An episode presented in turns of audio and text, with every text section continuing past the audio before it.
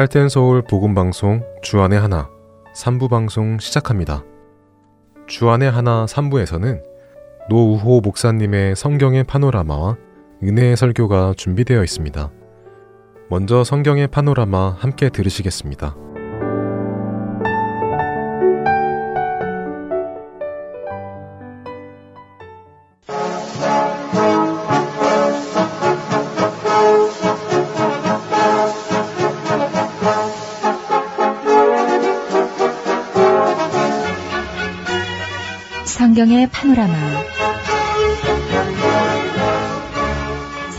파노라마 성경의 전체적으로 큰 흐름 살펴봅니다. 노우호 목사님이십니다. 목사님 안녕하세요. 반갑습니다. 김성윤입니다.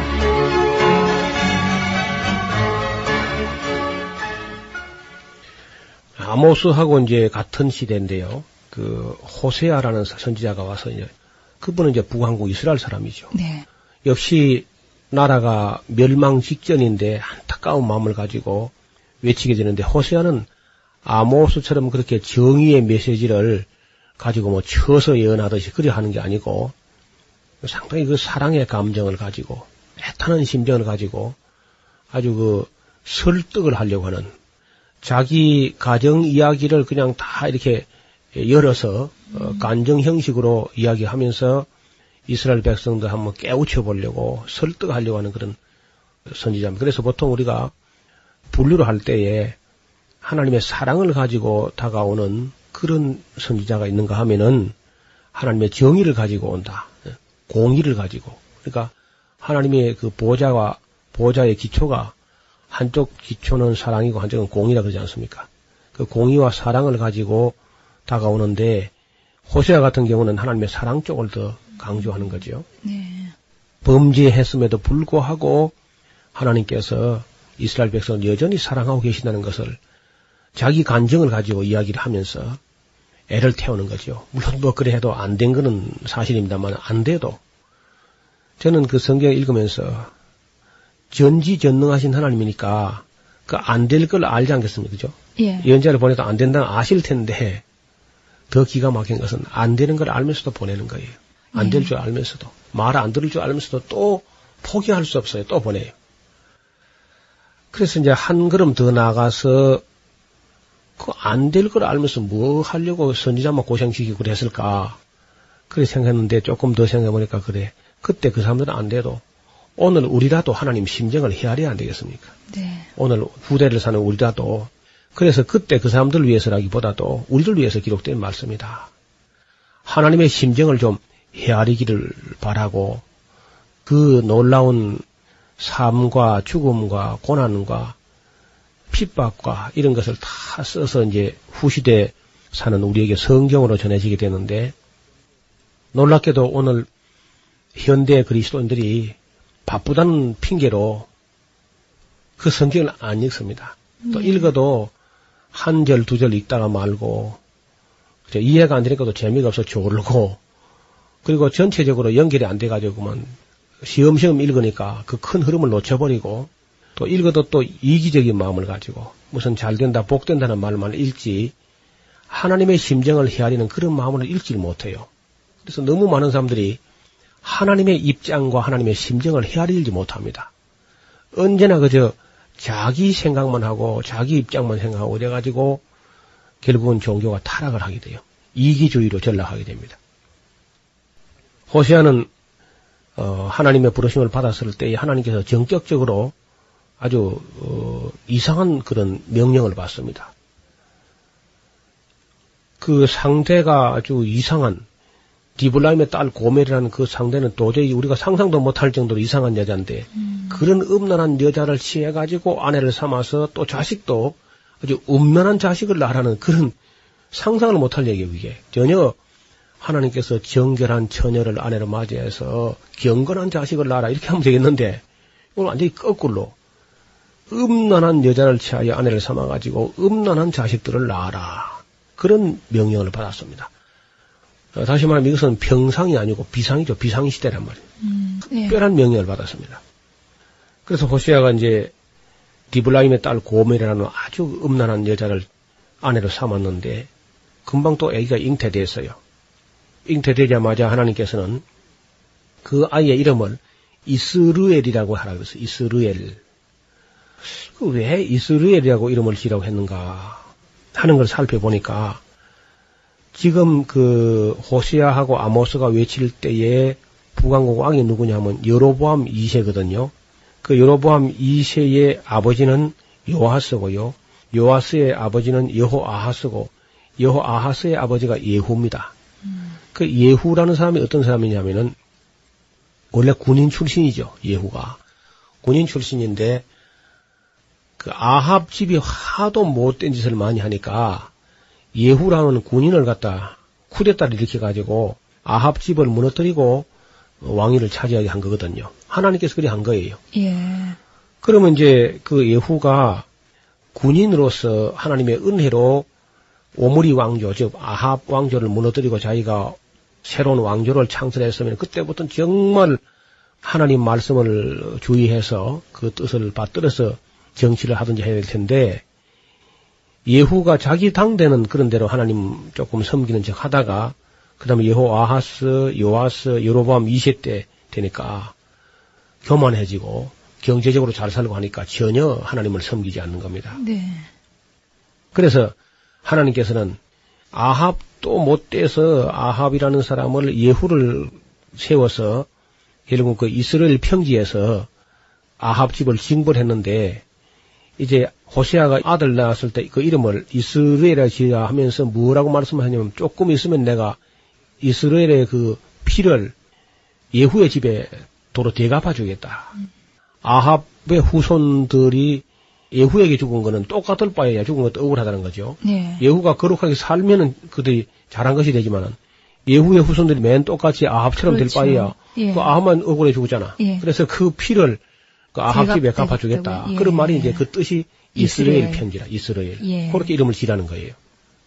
근데 역시 이것도 역사를 모르면 무슨 말인지 조금 알기 어렵겠죠. 예. 그럼 두 번째 이제 아들을 잉태하니까 하나님께서 그 아들 이름을 로암이라고 지라. 로암이란 말은 암 하는 것은 백성이거든요. 그리고 이제 암비 하는 것은 나의 백성. 로 하는 것은 뭐뭐 아니다. 부정 접두어죠. 그러니까 내 백성이 아니다. 이름은 뜻이 그래요. 아들 이름을 아들을 낳았는데 아들 이름을 내 백성이 아니다. 그리 지라는 거예요. 그래서 이스라엘 백성을 하나님께서 이제는 끊어버리려 하는 겁니다. 관계를. 그건 내 백성 아니다, 이제는. 어? 버린 자식이다. 그런 그 계시적 이름을 호시아 아들 이름에 지라는 거죠. 그, 그 다음에 이제 세 번째 또 딸을 잉태했는데 그 딸의 이름을 갖다 로 루하마로 지라. 로 루하마는 그런 말은 그 로는 역시 부정접도고 루하마 하는 것은 긍휼히 여김을 입지 못하겠다. 그러니까 참 호시아는 참 슬픈 음, 삶을 살게 됩니다. 그 음란한 아내를 맞이했지 자식을 낳아 가지고 그 이스라엘 혹은 로암미 로루하마 그렇게 지었는데 온 가족의 삶 전체가 계시적 사건을 나타내고 있는 것이죠.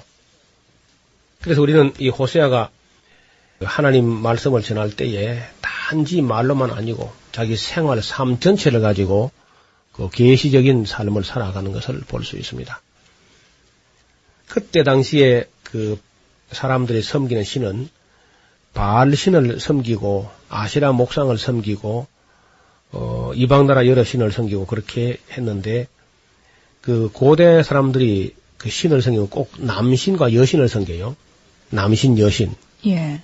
그, 그 사람들 그 신에 대한 개념이 어떠냐면은 남신과 여신이 아주 금슬이 좋으면은 그 해는 풍년이 들고 또 우양의 새끼가 많이 태어나고 어린아이도 낙태하지 않고 그렇다 이렇게 믿고 있는 겁니다.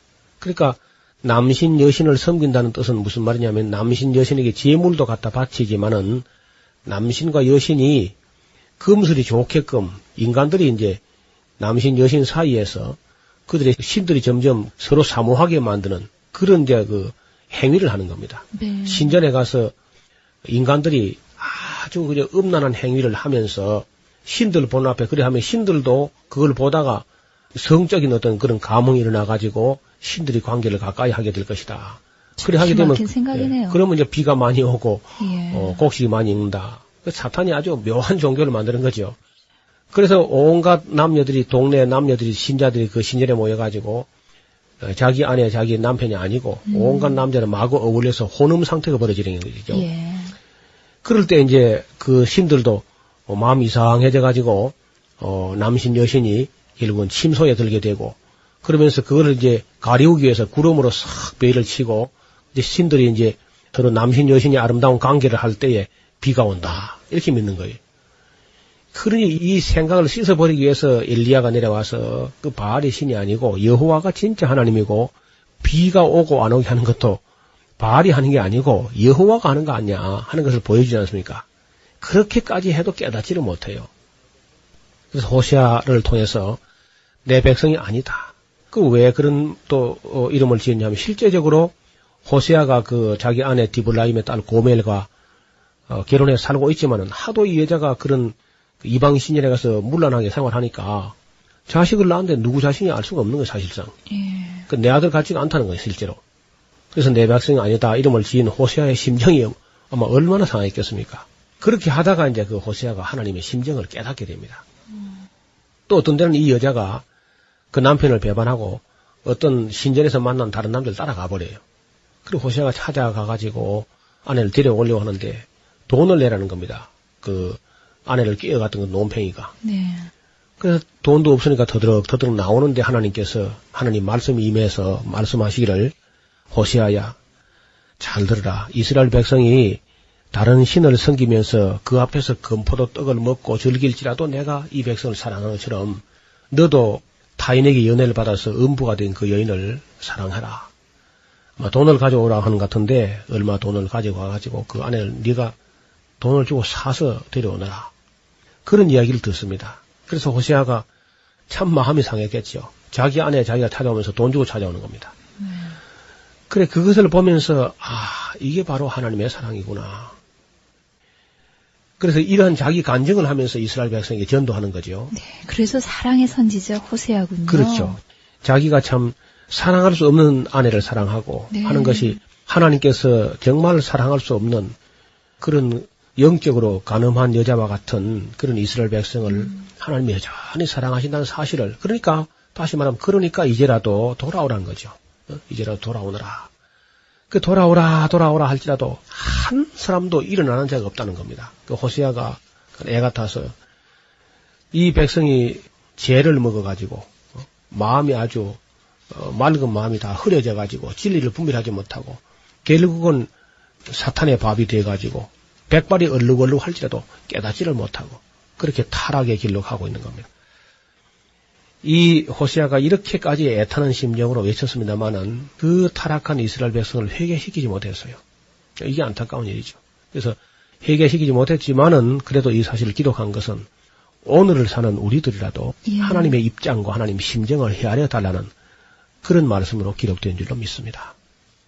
네, 호세아가 하나님의 심정을 이제 차츰차츰 알아가면서 또 말씀을 전하면서 그렇게 네. 하는데 그 하나님 말씀이 여호와께서 이 땅 거민과 쟁변하시나니 이 땅에는 진실도 없고 인애도 없고 하나님을 아는 지식도 없고 오직 저주와 아, 사기와 거짓과 살인과 투절과 간음뿐이요 강포가 어, 극에 달하여 피가 피를 되이는 그런 그런 악한 것만 가득 찼다는 겁니다. 그래서 이것이 이제 어째서 그렇게 됐나 하면은 결국 그 원인을 따져보니까 내 백성이 지식이 없어서 결국 망하게 됐다. 그 지식은 무슨 세상 지식이 아니고 네. 하나님을 아는 지식, 하나님 율법에 대한 계명과 율례에 대한 지식이 너무 없어서 그렇게 됐다 하는 결론을 이야기합니다. 그래서 오래 전에 이야기를 들었습니다만은 초창기 우리 이 프로그램 시작할 때에 어, 하나님께서 이스라엘 백성을 가나안 땅에 들어가거든 매 7년 정기 면제년에 초막절에 온 백성을 다 불러 모아가지고 율법을 낭독을 해서 그 백성들에게 율법을 배우게 하라고 그렇게 하신 말씀 우리가 들었습니다. 신명기 공부할 때요. 네. 근데 그들이 뭐 가나안 땅에 들어서 사사시대 300년 동안 안 했고 왕정시대도 전혀 안 했습니다. 7년에 한 번씩 하라고 했는데 700년이 지나도록 한 번도 안 한 거예요. 예. 그러니까 결국은 지식이 없을 수밖에 없지요. 오늘 우리가 성경을 다 손에 가지고 있으면서도 목사님들이 그렇게 성경을 읽으라고 애를 태우고 해도 성경을 잘 모르고 안 읽고 하는데 그때만 해도 이스라엘 백성들은 성경이란 책이 개인이 가질 수가 없습니다. 지혜사당들이 그저 한두 권 가지고 있는 정도인데 그러니까 백성을 한 자리에 불러놓고 불러 모아놓고 읽어주는 길밖에 없었어요. 네. 근데 그렇게 안 해버리니 백성들이 어떻게 알겠습니까? 우리가 지금 6.25 난지가 뭐, 어, 반세기 남짓 했는데, 그 후세대는 6.25를 잘 알지 못한다 그래요. 근데 만약에 700년 지나 보십시오. 아무것도 모르는 거지. 결국은 호세가 하는 말이, 내 백성이 지식이 없어서 많다. 네가 지식을 버렸으니 나도 너를 버리게 될 것이고, 나의 제사장이 되지 못하게 할 것이며, 네가 네 하나님 여호와의 율법을 버렸기 때문에 나도 네 자녀를 잊어버릴 것이다 완전히 내 백성이 아니다 로암니다 그렇게 말씀하시는 겁니다. 그러니까 우리가 하나님을 사랑한다고 하면서 하나님 말씀을 모른다는 것은 말이 안 되거든요. 그분을 사랑하게 되면 그분이 무슨 말씀하셨는가 조그마한 음성에도 다 귀를 기울여 할 텐데 하나님을 사랑하는 마음이 없고 여호와는 아는 지식이 없다는 겁니다. 그래서 호세아의 권면과 표현은 우리가 여호와를 알자, 힘써 여호와를 알자.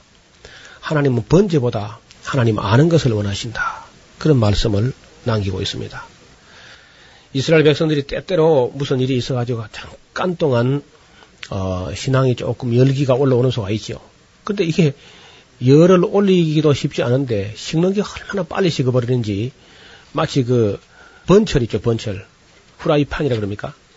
그런 얇은 번철처럼 그렇게 이스라엘 백성의 신앙이 빨리 식어버리는 겁니다. 그러니까 아무 일이 안 돼요. 예를 들어서 그 후라이팬 같은 걸 이렇게 다 놓고 이제 조금 더워진 걸 보고 갔다가 오니까 불이 다 꺼지고 식어버려 가지고 반죽할 동안에 이미 다 식어버렸어요. 예. 그럼 아무것도 못 하겠죠. 그래서 이스라엘 백성의 마음이 마치 이 화덕같이 뜨거워졌다가 어, 그들이 그저 식어버리고 그래서 이스라엘 백성 신앙생활 하는 거 보면은 마치 또 에브라임이 열방에 혼잡되어 가지고 있는 그 모습이 마치 뒤집지 않은 지원병 같다. 음. 그런 빵을 굽다가 한쪽은 타고 한쪽은 센 거고 한 것처럼 그렇게 에, 먹을 수 없는 그런 모습이다. 빵 만드는 자가 달궈진 하덕과 같이 비유가 되는데 반죽을 뭉침으로 발리고 되기까지만 불을 일으키고 거쳐버린다. 뭐 이런 이야기 자꾸 나와요. 네. 성경학자들이 왜 호세아가 자꾸 빵 만드는 이야기를 자꾸 하는가. 그러니까 진리를 말할 때 무슨 하늘 가에 구름 잡는 얘기가 아니고요. 예. 우리 삶 가까이에 있는 걸 가지고 비유를 하는 겁니다. 그래 어떤 분은 아니고 호세 안에 고멜이 빵도 안 만들어 놓고 집을 나가가지고 호세가 손수 빵을 만들어 보다가 서투른 솜씨에 빵을 태우기도 하고 센 것도 있고 하는 걸 이제 경험하면서 이스라엘 백성의 신앙 상태가 꼭 그런 것 같다 하는 표현을 한 것이 아니겠는가 그런 얘기를 다 합니다.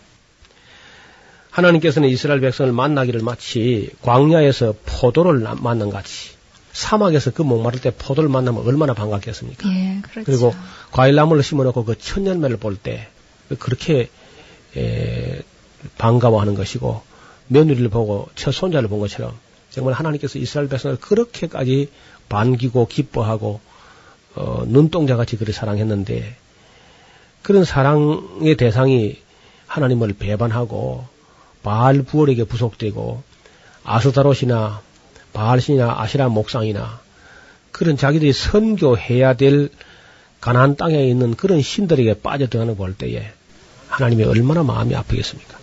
그 원인이 다 어디 있냐면은 반드시 7년마다 한 번이라도 성경을 통독하라고 온 백성이 모여가지고 남자, 여자, 심지어 유치원생까지도 다 나와서 한 자리에 앉아서 어, 성경을 매 7년 정기 면제는 초막절.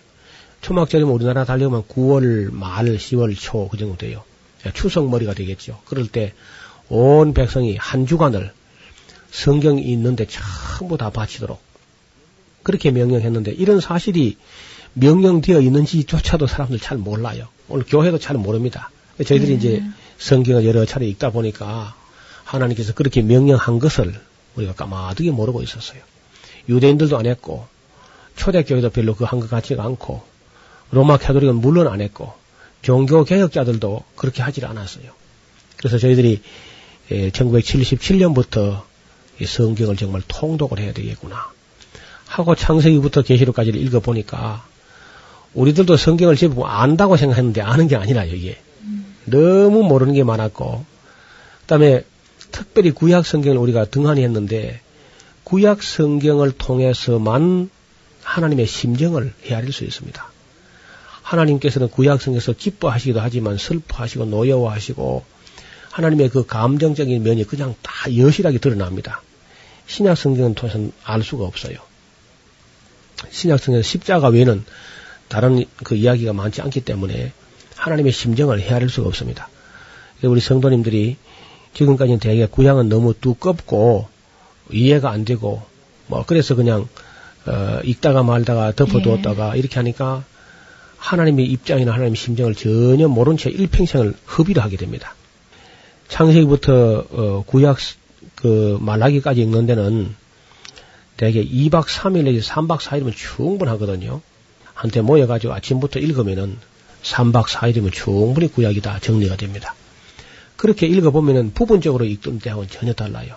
그리고 호세 안에서 아파하시고 아모스 안에서 진노하시고 예레미 안에서 울고 계시고 이사야 안에서 그저 성토하시고 어 그런 그 또 예수겔 안에서 심하게 질투하시고 그런 면들이 보이는 겁니다.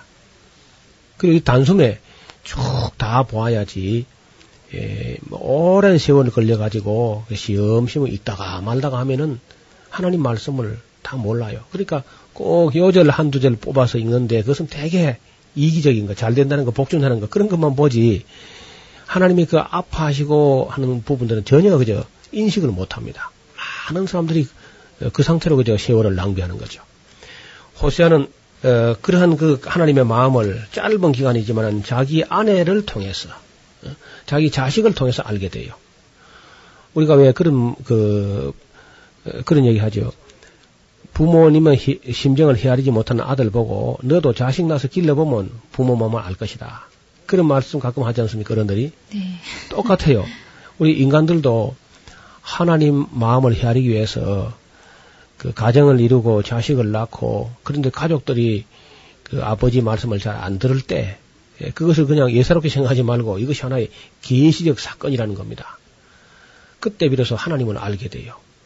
만약에 아내가 그 정절을 지키지 못하게 되면 호시아의 심정을 이해하게 될 것이고 자식이 속을 썩이게 되면은 누가복음 15장에는 그 아버지의 마음, 그 아버지 마음 곧 하나님 마음이죠. 그리 헤아릴 수 있게 되는 거죠. 그래서 호시아는 어, 내 백성이 지식이 없어서 결국은 제사장도 되지 못하고 이제는 어, 하나님으로부터 버림받아 가지고 내 백성 아닌 걸로 된다. 암미가 로 암미가 된다. 또 어, 하나님께서 웬만하면 또 때렸다가도 불쌍히 여기시고 다시 돌이키시는데 로 루하마라 예, 불쌍히 여기는 마음도 일어나지 않는다 이제 망해도 그런 그 호세아의 아들들 이름 자녀들 이름 속에 하나님의 심정을 담아내고 있는 그런 모습을 볼 수 있습니다. 하나님께서는 이스라엘 백성들을 애고에서 불러낼 때에 마치 그 사람의 줄과 사랑의 줄로 이끌면서 그 앞에 먹을 것을 흘려주면서 구름 기둥과 불 기둥을 가지고 그 더위를 이길 수 있도록 그렇게 정말 친절하게 마치 독수리가 자기 새끼를 엎어 엎어서 나르는 것처럼 그렇게 그렇게 인도했는데 그 모든 역사 가운데 있었던 은혜를 몽탕 다 잊어버리고 그들이 선교하기 위해서 가난 땅에 들어가가지고 가난 땅 사람들이 오히려 선교 당해가지고 다른 신을 섬기고 있는 이 기가 막힌 이야기를 호시아는 이제 알게 된 겁니다. 그러면서 그들은 부지런히 그저 하나님을 쳐다보지 아니하고 어려우면은 애굽에 가서 사정하고 어려우면 또 어려우면 아소리에 가서 사정하고 그래서 어리석은 비둘기 같아서 방향, 방향 감각이 없어가지고 예. 하나님께로 돌아오지 아니하고 좌로 치우칠 때는 애굽으로 가고 우로 칠 때는 아수르로 가면서 그 부지런히 날마다 거짓과 포악을 따면서 아수르와 계약을 막 맺고 기름을 애고에 보내고 외교만 하면 잘 될 줄 알고 예. 그래서 하나님께서 부질없는 짓이다. 애굽을 찾지 말고 아수르를 찾지 말고 위에 계신 하나님을 찾으라. 그리 하면 너희가 살리라. 그렇게 애타, 애타는 얘기를 합니다. 그래도 물론 알아듣지를 못해요. 그래서 그 비둘기를 우리가 기를 때는 비둘기가 자기 집 찾아오는 그 귀소성 때문에 비둘기를 기를 수가 있는데 예. 이스라엘 백성은 이제 미친 비둘기처럼 집을 못 찾는 겁니다. 하나님을 찾지 못해요. 그래서 어리석은 비둘기 같이 애굽을 향하여 부르짖으며 아수르를 기억하는다. 그런 장탄식을 하게 됩니다. 어, 예레미야라든지 호세아가 어, 호세아는 북왕국의 예레미야 같아요. 마치 그러니까 눈물로 호소하면서 그들을 음. 마음을 한번 돌이켜 보려고 하나님을 대신해서 울고 앉았지만은 역시 돌아오지 않습니다. 그래서 결국은 이 호세아하고 아모스는 북왕국 이스라엘의 마지막 예언자가 되고 이들은 멸망될 때에 BC 721년 멸망되면은 어 유다 나라가 뭐 70년 만에 돌아오지 않습니까? 그런데 북왕국 이스라엘 돌아오지 못하고 있다가 어, 인류 역사 종말에 가서라야 돌아오게 되는 네, 그런 비운을 맞게 되는 것입니다. 이것은 바로 백성의 지도자들이 하나님 말씀을 읽지 않고 하나님을 알지 못했기 때문에 제사장 나라에서 제외돼 버리는 그런 역사를 호세아선에서 우리가 읽을 수가 있습니다. 호세아 선지자가 이스라엘 백성들을 향해서 부르짖으며 호소했던 것 여호와를 알자 힘써 여호와를 알자라고 했는데요. 성경의 파노라마 이 시간이 바로 그런 주제를 가지고 함께 얘기 나누고 있습니다. 노후호 목사님이셨습니다. 목사님 고맙습니다. 감사합니다. 김성문이었습니다.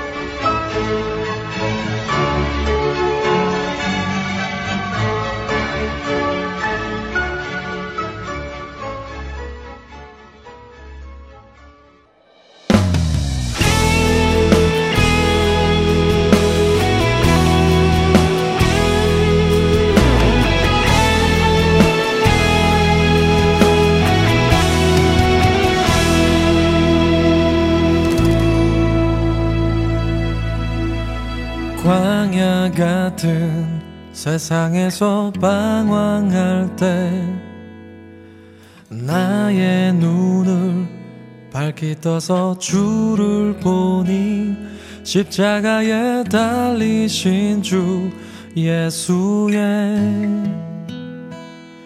그 사랑에 엎드려 고백하네.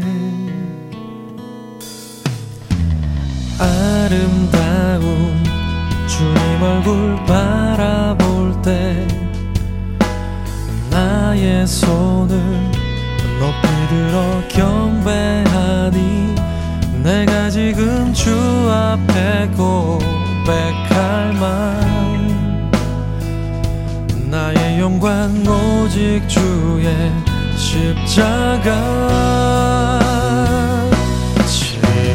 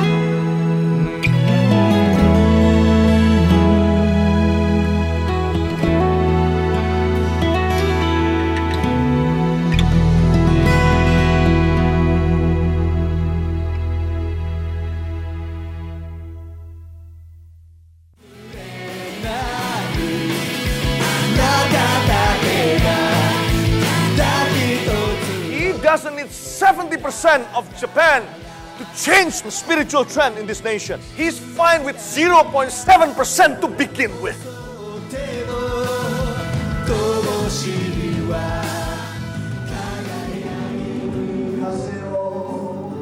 하나님을 향해 부르짖는 일본인들의 간절한 마음이 들리십니까?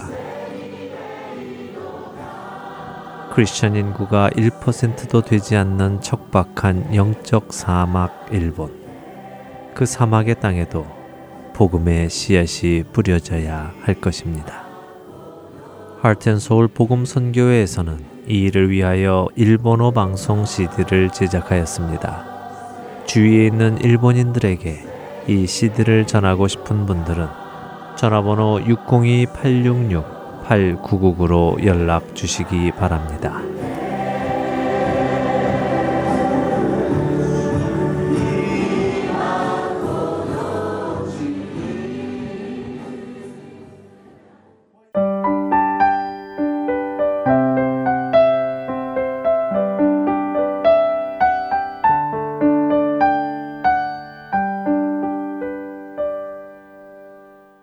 설교 말씀으로 이어드립니다.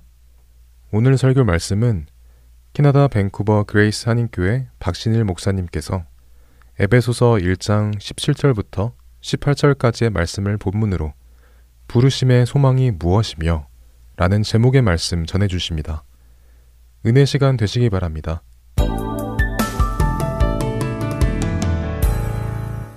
저와 여러분의 삶 전체가 하나님께 늘 찬송이 됐으면 좋겠습니다. 에베소 1장 17절로 18절 말씀 우리 함께 보시겠습니다. 제가 봉독해 드리겠습니다. 우리 주 예수 그리스도의 하나님 영광의 아버지께서 지혜와 계시의 영을 너희에게 주사 하나님을 알게 하시고 너희 마음의 눈을 밝히사 그의 부르심의 소망이 무엇이며 성도 안에서 그 기업의 영광의 풍성함이 무엇이며 오늘 이 두 번째 기도를 좀 나누려고 하는데요. 아직 문장이 끝나지 않았기 때문에 영어와 좀 순서가 바뀌어서 19절을 좀 보겠습니다. 그의 힘의 위력으로 역사심을 따라 믿는 우리에게 베푸신 능력의 지극객심이 어떤 것을 너희로 알게 하시길 구하노라. 부르심의 소망이 무엇인지를 알게 달라는 이 기도를 좀 나누려고 합니다. 믿음이라고 하는 것은 절대로 강요해서 가질 수는 없습니다. 팔을 비틀어도 우리가 믿음을 그 사람에게 넣어줄 수는 없습니다. 헌신도 마찬가지입니다. 누구를 우리가 위협해가지고 헌신을 시킬 수 있겠습니까? 설령 잠깐 한다 하더라도 마음이 들여지지 않는 헌신을 어떻게 헌신이라고 말할 수 있겠습니까? 감사한 것은 우리 예수님도 우리에게 믿음을 강요해서 가지라고 하시진 않았습니다. 누가복음 14장 28절에 우리 예수님은 우리에게 이렇게 권면하십니다. 너희 중에 누가 망대를 세우고자 할진데 자기의 가진 것이 준공하기까지에 족할는지 먼저 앉아 그 비용을 계산하지 않겠느냐.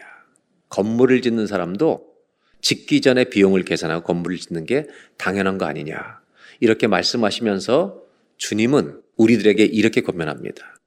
나를 따라오려거든 내가 누군지 알고 네 인생을 바치는 것이 아깝지 않거든 나를 따라오라고 권면하십니다. 우리 주님 역시 깨달아야만 믿음과 헌신과 순종이 가능하다는 것을 가르쳐 줬습니다.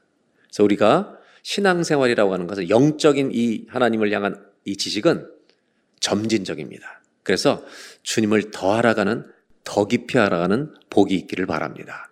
이것이 바울의 기도입니다.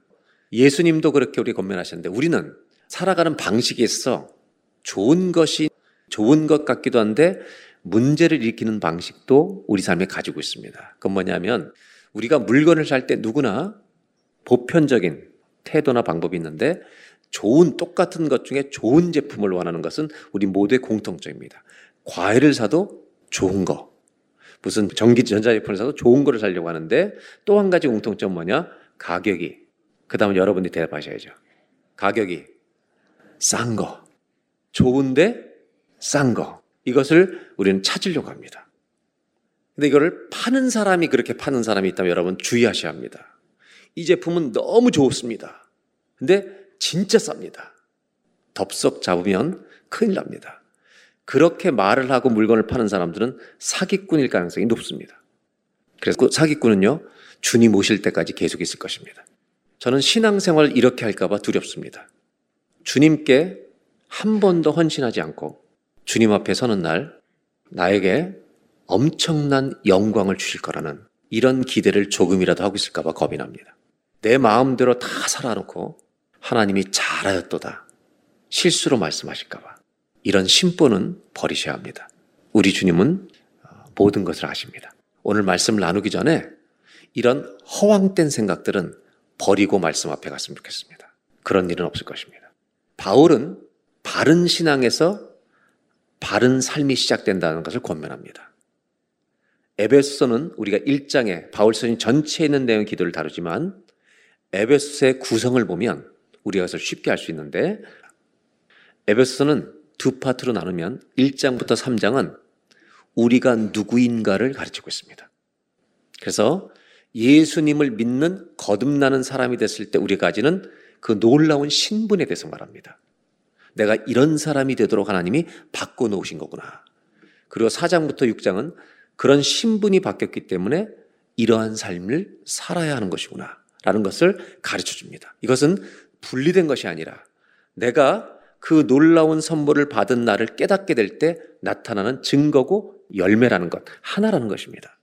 그래서 앞부분은 믿음을 얘기한다면 믿음의 본질, 우리가 무엇을 믿고 어떻게 됐는가. 두 번째 부분은 그러면 우리는 어떻게 살 것인가 합니다. 하나님의 자녀가 되는 특권이 앞부분이라면 책임이 후반부입니다. 즉, 전반부는 하나님을 믿게 될 때 우리에게 베풀어 주시는 하늘의 신령한 복을 우리에게 설명해 주신다면 후반부는 우리한테 주신 이 복이 흘러넘쳐 다른 사람에게 가게 되는 것이 자연스럽다는 것입니다. 여러분, 저와 여러분이 정말 예수님 믿는다면 그 증거가 다른 사람한테 살아서 흘러가는 은혜가 있기를 바랍니다. 구원의 증거가 뭘까? 내가 정말 구원받았다는 증거가 뭘까? 많이 있죠. 여러분들이 생각하는 대답들도 다 맞을 거야, 아마. 평안이 임하고, 기쁨이 임하고, 하나님을 찾고, 다 맞죠? 그런데 다른 사람을 향해서 구원받은 사람에 나타나는 증거 중에 하나는 뭐냐면요. 다른 사람을 소중히 여긴다는 것입니다. 내 옆 사람을 소중히 여기는 겁니다. 이런 변화가 마구 일어나는 은혜가 있기를 바랍니다. 에베스를 통해서 이제 바울은 오늘 1장 18절 두 번째 기도를 우리에게 나누고 있는데 다시 한번 보겠습니다. 한번 저를 따라해 보실까요? 너희 마음의 눈을 밝히사 그의 부르심의 소망이 무엇이며 오늘 부르심의 소망에 대한 얘기를 하려고 하는데 이 부르심이라고 하는 이 단어를 두 가지 의미로 이제 다르게 여러분들에게 해석을 좀 나누려고 합니다. 먼저 바울은 마음 눈을 밝혀달라고 기도합니다. 여러분 우리가 눈을 지금 볼 수 있기 때문에 많은 것을 봅니다. 자연도 봅니다. 그런데 나이가 들면서 눈에 병이 오기 시작하면 물질이 흐리게 보이기 시작하고 혹시 어떤 사람이 앞을 볼 수 없게 된다면 안타깝게 아름다운 자연이나 풍경도 볼 수 없게 되는 것입니다. 근데 내가 볼 수 없다고 아름다운 풍경이 사라지는 것은 아닙니다. 내가 못 봐도 그것은 실제하는 것입니다. 마음 눈을 밝혀달라고 기도하는 이유는 이 마음은 인격의 중심을 말합니다. 눈에 보이지 않는 것들을 볼 수 있는 길이 우리에게 일어날 수 있다는 것입니다. 마음의 눈을 밝혀주셔서 부르심의 소망이 무엇인지를 우리로 알게 해달라고 바울은 기도한다는 것입니다. 에베소 4장에 바울은 뭐라고 얘기하냐면 거꾸로 우리가 자꾸 허망한 것에 투자하고 죄의 날을 던지고 그렇게 살다 보면 마음이 어두워져서 눈에 보이지 않는 영원한 것을 보지 못하는 일이 생길까봐 주의하라고 권면합니다. 마음의 눈을 밝혀달라는 기도는 이 세상에서 보이지 않는 하나님의 질서와 법칙들을 볼 수 있는 진리를 깨달을 수 있는 이런 것들을 보게 달라는 기도입니다. 이런 관점을 가지고 이제 부르심의 소망에 대한 얘기를 하려고 하는데 첫 번째로 이 부르심이라고 하는 단어는 바울이 부르심이라는 단어를 쓸 때 우리의 구원에 대해서 이 단어를 쓰고 있다는 것을 아셔야 합니다. 하나님이 우리를 부르셨다는 말은 죄악에서 불러내셨다는 말입니다. 사망에서 불러내셨다는 말입니다. 그래서 로마서 8장 28절 우리 다 같이 한번 함께 봉독하도록 하겠습니다. 우리가 알거니와 하나님을 사랑하는 자 곧 그의 뜻대로 부르심을 입은 자들에게는 모든 것이 합력하여 선을 이루니라. 여기서 부르심을 입은 자들은 하나님을 믿음으로 알게 된 사람을 말합니다. 하나님의 자녀가 된 사람을 말하고 그 사람들은 인생에 수없이 많은 일들이 합력해서 하나님의 선을 이루게 되는 목적을 향해 가고 있다고 가르치고 있습니다. 이것이 끝이 아니고요. 30절을 보겠습니다. 이어서 바울은 이렇게 설명합니다. 또 미리 정하신 그들을 또한 부르시고 하나님은 예정한 자들을 부르셔서 구원하시고 그들을 또한 의롭다 하시고 의롭다 하신 그들을 또한 영화롭게 하셨느니라. 부르셨다는 말은 의롭게 하기 위해서 부르셨고 우리를 영화롭게 하기 위해서 부르셨다. 즉 구원에 관계된 말을 하고 있다는 말입니다. 부르심의 소망 중에 첫 번째 우리가 이해할 것은 부르심을 받은 사람은 예수님을 믿고 그리스도로 의롭다함을 받은 사람을 부르심을 받은 사람이라고 말하고 즉 그리스도인들을 지칭하는 말입니다. 우리는 모두 구원회로 부르심을 받은 사람이라는 것을 여러분 믿고 사시길 바랍니다. 우리는 하나님의 구원에 부르심을 받은 사람들입니다. 맞습니까? 하나님의 말씀이 이 하나님이 우리의 말씀을 주시는 이 말씀이 믿어져서 이 말씀을 믿을 때 이 말씀의 능력이 실제로 나타나서 역사하고 있는 사람을 성경은 부르심을 받은 사람이라고 말합니다. 우리는 말씀의 약속이 우리에게 임한 줄로 믿습니다. 그래서 우리는 거듭난 것입니다. 이것을 확신하는 것이 중요한데 문제는 마귀는 부르심을 받았다는 구원의 확신에 흠집을 냅니다. 공격하기 시작합니다. 우리를 의심하게 합니다. 그래서 우리가 구원으로 부르심을 받았다는 사실이 마치 아닌 것처럼 우리로 하여금 괴롭히고 우리를 넘어뜨려 하는 것이 사단의 계략입니다. 하지만 우리는 이 구원, 이 부르심을 아무도 빼앗을 수 없다는 사실을 말씀을 통해 아는데도 불구하고 흔들릴 때가 많습니다. 그래서 이 사도 바울은 하나님을 믿는 우리들에게 부르심의 소망, 부르심의 소망의 근거가 무엇인지를 똑바로 알자는 겁니다. 우리가 하나님의 자녀로 부름받게 된 구원의 사건은 나의 주관적 감정으로 온 것이 아닙니다. 말씀을 믿는 우리에게 여러분 하나님 말씀에 약속으로 임한 것이지 내 감정에 의해서 결정된 것은 아닙니다. 바울이 강조하려고 하는 것은 우리를 불러주신 구원의 이 놀라운 약속과 확신은 이 세상의 어떤 것도 이 계획과 하나님의 부르신 구원을 가로막을 수 없고 무효화시킬 수 없고 원래대로 돌이킬 수 없다는 것을 우리가 알고 확신하는 중에 들어가라는 겁니다. 물론 의심은 여전히 존재합니다. 내가 정말 구원받았나 흔드는 문제가 여전히 있습니다. 우리는 주님 앞에 선한 일을 결심하고 한번 이렇게 주님께 나를 해 드려봐야지 열심히 결심을 하고도 얼마나 중간에 많이 포기하는지 모릅니다. 나의 주관적인 삶에 이 구원의 부르심이 달려 있다면 여러분 흔들려야 정상입니다. 우리는 1년에 52주 주일 예배를 드립니다. 신앙생활 많이 하신 분들이 여기 많이 있는데요. 성실한 분들이 많아 가지고요. 52주 주일 중에 주일 예배 10년 동안 한 번도 안 빠졌습니다. 손들라 그러면 허단 사람이 됩니다. 그거로 구원받을 수 있어요? 무슨 얘기냐면 하나님은 이렇게 말씀하실걸요? 1년에 52주 중에 네가 주일 예배 매주 나왔지만 진짜 예배 드린 날이 몇 주니? 너 그날 예배 드린 거 아니야. 너 그날 마음속에 그 사람 그렇게 미워하는 놈 그거 생각하고 하루 종일 있었으면서 입으로 찬양하고 그 놈 어떻게 해결하나? 그 예배니? 무엇으로 우리가 그 부르심에 합당하겠어요? 무엇을 해야 그분의 부르심에 구원에 내가 합당한 자격이 있겠어요? 우리를 부르신 그 구원의 부르심은 그 소망의 근거가 나에게 달려있지 않다는 게 복음이에요. 그 근거는 그렇게 부족하고 흔들리고 넘어질 수 있는 우리를 위해 주님이 예배 놓으신 하나님의 신실하심과 이 약속의 말씀과 하나님이 소망이에요. 그것 때문에 이 부르심의 소망의 근거가 있는 것이죠. 그리고 구원받은 자에게 성령의 인치심까지 해주시고 너는 내 것이라고 인정해 주시고 하나님의 은혜에서 떨어져 나가는 것은 불가능하다는 거예요. 그런 일이 일어날 수 없어요. 우리의 심령 안에 예수를 믿는 자에게 영생의 씨앗을 심으시고 성령을 보내주시고 하나님 것이라고 인을 쳐주신 이 하나님이 거기서 빼앗을 수 있는 어떤 것을 준비해 놨다는 것은 말도 안 되는 이야기죠. 우리가 구원받은 소망의 근거는 내 업적이 아닙니다. 주님이십니다.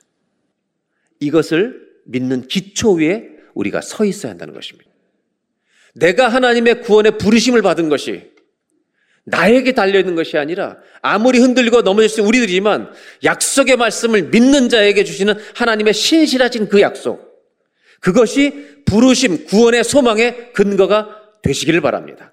그래야 흔들리지 않는 거죠. 이제 그렇다면 첫 번째로 이 부르심이 구원이라고 이해한다면 두 번째는 우리의 사명에 대한 얘기를 하고 있는 겁니다. 하나님의 콜링, 우리를 구원하시고 부르신 것은 하나님의 소원이 있기 때문이라는 겁니다. 우리 하나님의 자녀 삼으실 때 우리를 향한 하나님의 소원이 있어요. 특별한 소원. 하나님의 꿈이 있었다는 것입니다. 그것을 깨닫은 바울의 고백이 바울 서신서에 곳곳에 나옵니다. 오늘 에베소 1장 앞부분을 먼저 보도록 하겠습니다. 1장 12절. 이는 우리가 그리스도 안에서 전부터 바라던 그리스도 안에서 전부터 그렇게 바라던 그분의 영광의 찬송이 되게 하려 하심이라. 13절. 그 안에서 너희도 진리의 말씀 곧 너희의 구원의 복음을 듣고 그 안에서 또한 믿어 약속의 성령으로 인치심을 받았으니 14절을 다 같이 봉독합니다. 이는 우리 기업의 보증이 되사 그 얻으신 것을 속량하시고 그의 영광을 찬송하게 하십니다. 하나님이 우리를 부르실 때 구원시키실 때 우리를 향한 소원이 있는데 그분의 영광을 찬송하게 하는 것이 그분의 소원이었어요. 여러분 우리는 소망이 아니에요. 근거가 아니에요. 우리의 소망은 주님이 맞습니다. 그렇다면 우리는 소망의 도구는 될 수 있습니다. 맞습니까? 내가 옆 사람을 쳐다볼 때 내가 그 사람을 사랑하고 섬김으로 말미암아 내가 그 사람이 하나님 소망의 하나님을 바라볼 수 있는 도구가 되기는 할 수 있죠. 도구가 될 수 있는 것입니다. 바울은 하나님이 자기를 부르신 목적에 대해서 알고 있었어요.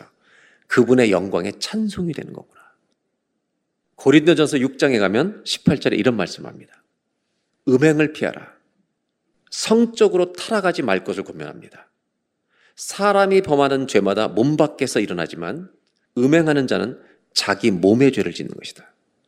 19절 너희 몸은 너희가 하나님께로부터 받은 바 너희 가운데 계신 성령의 전인 줄을 알지 못하느냐.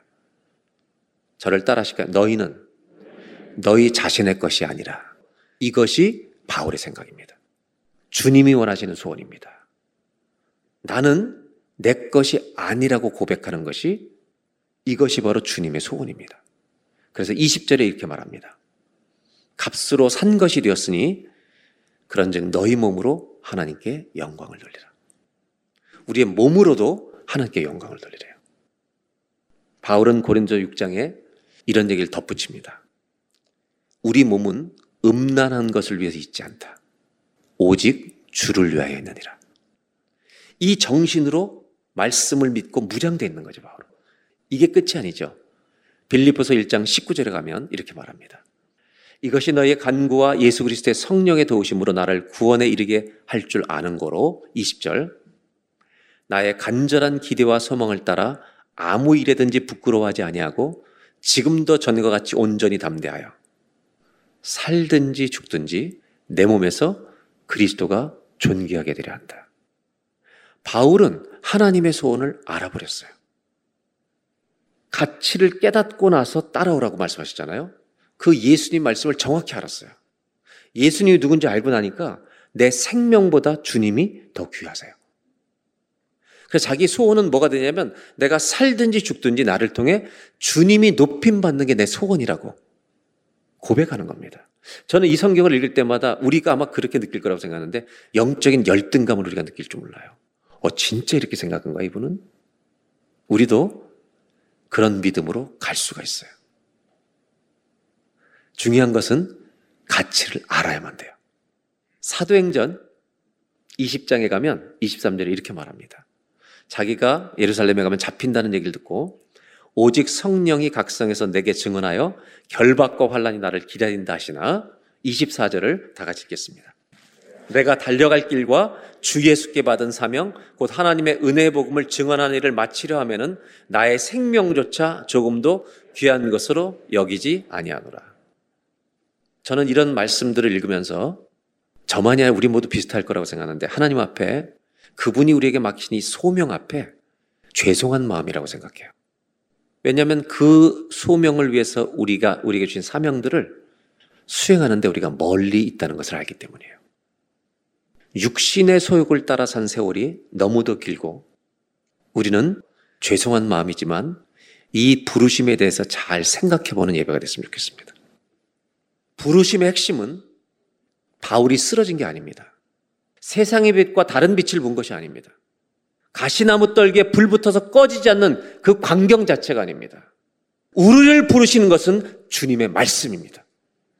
말씀이 와야 내가 주님께 드릴 수 있는 것입니다. 하나님이 우리에게 내가 너를 쓰고 싶다. 어떤 일이든지 혹시 말씀하신 적은 없습니까? 나의 영광을 위해 너를 지었다. 이것이 여러분들에게 들려지지 않았습니까? 전 이렇게 말하고 싶어요. 정말 나는 하나님은 나에게 예배 시간에 성경을 읽을 때 한 번도 말씀하신 적이 없습니다. 내가 너를 지었다. 너는 내 것이다. 내가 너를 쓰기 원한다. 한 번도 만약에 들은 적이 없다면 여러분 전혀 주를 위해 살칠 필요 없습니다. 그것이 정상입니다. 근데 정말 없습니까? 듣고도 무시하신 겁니까? 내 육신의 소욕을 위해서 달려가는 일이 바빠서 못하고 그래서 못했다고 고백하는 것이 솔직한 말이죠. 만약 그랬다면 오늘 돌아가자는 겁니다, 주님께. 기독교 신앙은 예수님 믿는 요것만 기뻐해라. 다른 즐거움은 다 아무것도 아니다. 이렇게 말하는 거 아닙니다. 우리에게 주신 자연도 기뻐할 줄 알아야 되고, 자녀를 주셨으면 자녀도 기뻐할 줄 알아야 되고, 건강한 기쁨들을 누리는 것이 정상입니다. 히브리서 11장은 보면 믿음의 사람들은 믿음으로 평생을 걸어갑니다. 근데 그분들의 특징이 뭐냐면 세상과 무관한 삶을 살지 않고 세상 속에 삽니다. 다른 것은 뭐냐? 눈에 보이지 아니하는 하나님의 나라를 바라보며 이 세상에서 어떻게 적응하고 사는 것이 맞는지를 배워갔다는 것입니다. 하나님의 영원 나라를 바라보면서 거기에 들어갈 거 알면서 오늘 이 세상에서 어떻게 적응할 것인가라는 것을 그 관점을 가지고 살아갔다는 겁니다. 우리는 마치 하나님 나라가 없는 것처럼 이 세상이 전부인 것처럼 살아가고 있지는 않은지를 생각해 봐야 한다는 겁니다. 부르심의 소망은 세상을 보는 관점이 바뀌는 것입니다. 우리가 누려야 될 작은 건강한 기쁨들 다 누리되 이 기쁨들이 여러분 하나님의 영광을 향한 기쁨에 튜닝이 초점이 잘 맞춰져서 그 기쁨의 한 파트들로서 기뻐하라는 것입니다. 그럼 부르심에 대한 소망을 가지고 산다는 것은 무슨 말이냐면 하나님을 위해서 내가 어떤 일인가를 사명을 감당하고 싶다고 하는 이 욕구가 사명의 욕구가 세상을 위해 살고 싶은 욕구를 이기는 일이라는 것입니다. 바울과 모세의 공통점은요, 최고를 누려본 사람들입니다. 바울은 최고 학문을 가진 가말리엘 문생입니다. 모세는 40년을 궁중에 살았습니다. 그것을 다 버리고 사명의 길을 걸어갈 수 있었던 이유를 히브리서 11장 24절로 26절에 이렇게 설명하고 있습니다. 믿음으로 모세는 장성하여 바로의 공주의 아들이라 칭함 받기를 거절하고 도리어 하나님 백성과 함께 출애굽하면서 고난 받는 이 사명을 위해 사는 것을 잠시 죄악의 낙을 누리는 것보다 더 좋아한 이유가 있는데 이는 26절 그리스도를 위하여 받는 수모를 애굽의 모든 보화보다 더 큰 재물로 여겼으니 이는 상 주심을 바라봅니다. 세상에 대한 욕망이 전혀 없으면 안 됩니다. 당연히 있어야죠. 우리가 사는데. 그런데 성경이 말하고 있는 증거는 뭐냐면 그것도 소중한 거 안다. 부분적으로 필요하죠, 우리가. 이것보다 하나님을 위해서 힘들지만 살아가는 것이 훨씬 더 귀한 재물로 여겼다는 것입니다. 이 가치가 나의 안에서 세상에 대한 가치와 욕망을 이길 수 있는 일이 어떻게 일어나는 거예요?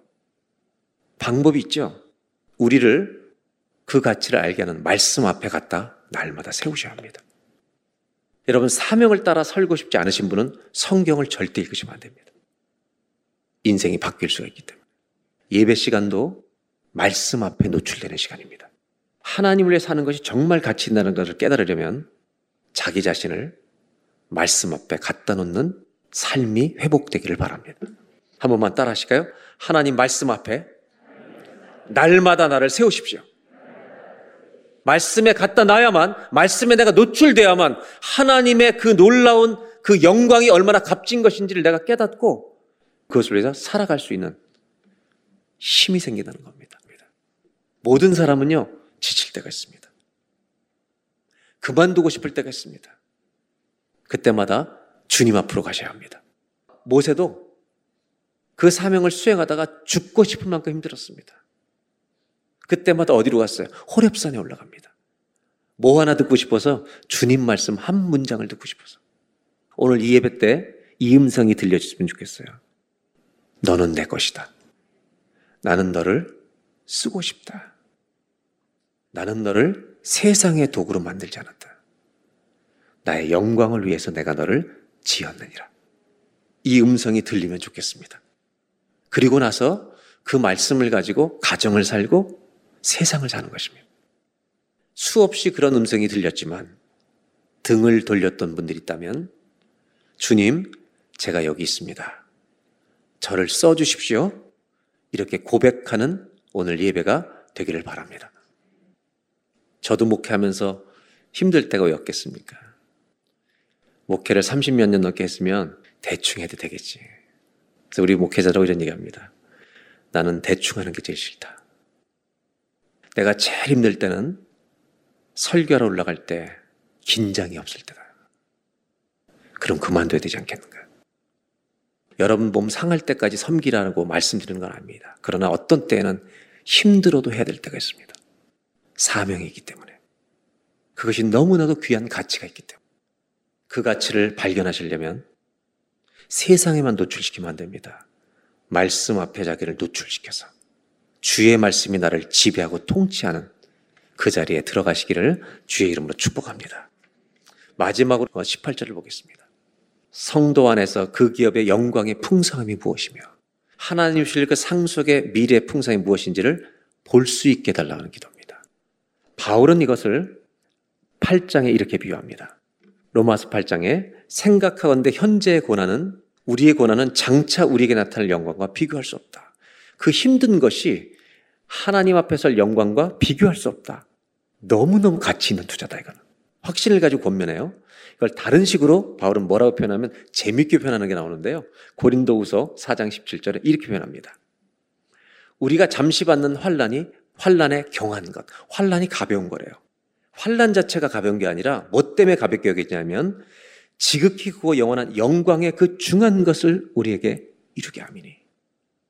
이 세상에서 어마어마한 비극을 당했다 할지라도 하나님을 위해 산 자들이 누리게 될 그 영광스러운 영광의 무게를 생각하면 이거는 가볍다. 이런 믿음으로 바울은 사는 거예요. 여기서 가치의 개념을 무게 개념으로 바꿉니다. 환란이 가볍게 느껴지는 이유는 우리가 누릴 영원한 영광의 무게가 크기 때문에 그걸 생각하면 가볍다는 거죠. 바울이 얘기하는 것은 하나만 더 보겠습니다. 고린도 4장 18절. 바울은 이렇게 말하죠. 무엇이 영원한 거냐면 보이지 않는 것이 영원하다. 여러분, 이런 모든 것들을 깨달으려면 방법이 없어요. 세상에서 배우는 게 아니라 말씀에서 배우는 겁니다. 말씀을 펼칠 때 주님께서 성령께서 눈을 열어 깨닫게 하시는 은혜가 임할 줄로 믿습니다.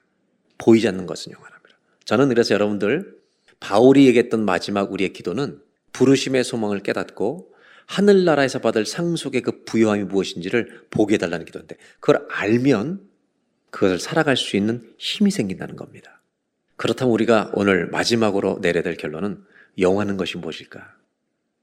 뭐가 영원한 것 같습니까? 제가 군대 들어갈 때, 신학교를 졸업하고 군대를 들어갈 때, 저는 갈등 속에 들어갔습니다. 목회 길을 그만둘까라는 고민을 하면서 들어갔습니다. 나라가 어려울 때였기 때문에 기독교 사회를 변화시키는 기독교인으로의 삶을 사는 것은 어떨까? 세상 속으로 들어가서 일반 직업을 갖는 것을 고민하면서 들어갔습니다. 그리고 계속해서 목회 길을 걷는 것보다 좀 이렇게 세상에서 갈등도 하고 이러면서 사는 것도 괜찮겠다는 생각을 하면서 들어갔어요. 근데 그 군대에서 뜻밖의 사람 두 사람을 만났는데 그냥 평범한 옆에 중대에 있는 크리스찬들이었습니다. 서울의 지방도시에서 온 두 명의 크리스찬들이었는데 제가 볼 때 저보다 더 신학을 한 목회자 같은 분들이었어요. 젊은 20대 사람들이었는데. 한 사람은 동갑이고 한 사람은 저보다 어린데 군대를 일찍 간 거죠. 이 두 사람이 부대를 갔더니 그 대대 안에 겨울철에 추울 때 영하로 내려가는 그 기간 동안 새벽 2시부터 3시까지 초소를 다니면서 생강차를 끓여서 이 두 사람이 돌아가면서 매일 그걸 봉사하고 있어요. 저보러 조인하라는 거죠. 그러니까 제가 오니까 자기들은 목회자가 온 줄 알고 저보다 믿음들은 자기가 좋은 것 같은데 그래서 할 수 없이 조인했어요. 왜냐 기대가 있으니까. 그 형제들을 만나면서요. 결론은 제가 목회로 돌아왔습니다. 제가 목회의 길로 다시 신학의 길로 돌아와서 목회자가 되는 길에 제 일생에 가장 크게 귀한 사람 중에 한 파트가 그분들입니다. 왜냐하면 갈등할 때 만나기 때문에. 그리고 군대에서는 그 봉사하는 형제들을 위해 우리가 새벽에 또 일어나야 되니까 10시 전에 근무 시간을 배려줘서 군대에서도 아름다운 일들이 났습니다. 그래서 그 군대에서 참 아름다운 역사들이 많이 일어났는데 1980년대 그게 초중반에 일어났던 일입니다. 그리고 2020년 전으로 19년 팬데믹 직전에 40년이 음, 좀안 됐겠죠? 제가 서울에 있는 한 교회에서 이제 설교하고 1부 설교하고 2부 설교하고 기다리고 있는데 동남아에 있는 한 곳에서 전화가 왔습니다. 교회로 저를 바꿔달라고. 사무실에서 전화를 받겠냐고 그래서 받겠다고 내가 아는 사람이다. 근데 그분이 군대에 있던 형제였습니다. 내가 그 교회 오늘 주일 예배 드리는데 박 목사님이 설교해서 은혜 많이 받았습니다. 그러면서 전화를 하고 아니 어디요? 캄보디아라 그래요. 뭐 하고 있어요? 그랬더니 저 선교사입니다. 3, 40년에 만에 만난 그 형제가 선교사로 저를 찾은 것입니다. 제가 그렇게 대답했어요. 그럴 줄 알았어. 심상치가 않았어. 그 형제들과 사심 없이 아무 대가도 없이 생강차를 날라주던 섬김이 영원한 게 아닐까. 사심이 담긴 것이 아니라 여러분 주님을 위해 바친 것만이 영원한 것이 아닐까. 내가 가지고 성취한 업적이 영원한 것이 아니라 주님께 드린 삶만이 영원하다는 것을 성경은 말하고 있습니다. 그런 자리로 돌아가시지 않겠습니까? 그것이 선교사로 부르는 자리라면 가고, 내가 직장을 가지고 주님의 영광을 사는 길이라면 마음 자세를 고쳐서 다시 그 자리에 돌아가고. 그래서 한번 저를 따라 하실까요? 내가 성취한 것이 아니라 죽게 드린 삶이 영원합니다. 마지막 제가 나이가 들어가면서 이제 어르신들을 뵈면 나이가 들어간다는 것은 눈에 보이는 세상과 이별할 준비를 하라는 것이구나. 얼마나 기쁨인지 모르겠어요. 여러분, 인생을 맞춰 간다는 것도 기쁨이 되는 그 은혜의 자리로 들어가시기를 축복합니다. 기도하겠습니다. 하나님 아버지, 저희들의 삶 속에 눈에 보이는 것에 대한 욕망을 이길 수 있는 하나님 사명에 대한 열망이 우리에게 일어나고 역사할 수 있도록 도와주시옵소서. 각 사람에게 말씀해 주십시오. 너는 내 것이다. 세상을 위하여 너를 짓지 않았고 나의 영광을 위해 너를 지었느니라. 이 음성이 가슴 속에 박히는 나의 예배가 되게 하여 주옵소서. 예수 그리스도의 이름으로 기도드립니다.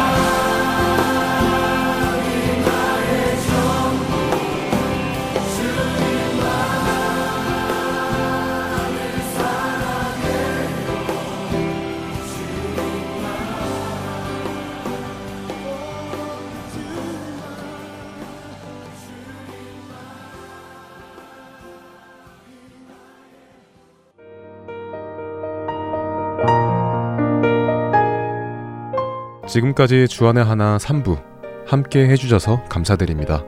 다른 방송들을 더 듣고 싶으신 분들은 홈페이지 www.할테앤서울.org에서 특별 방송을 클릭하셔서 들으실 수 있습니다.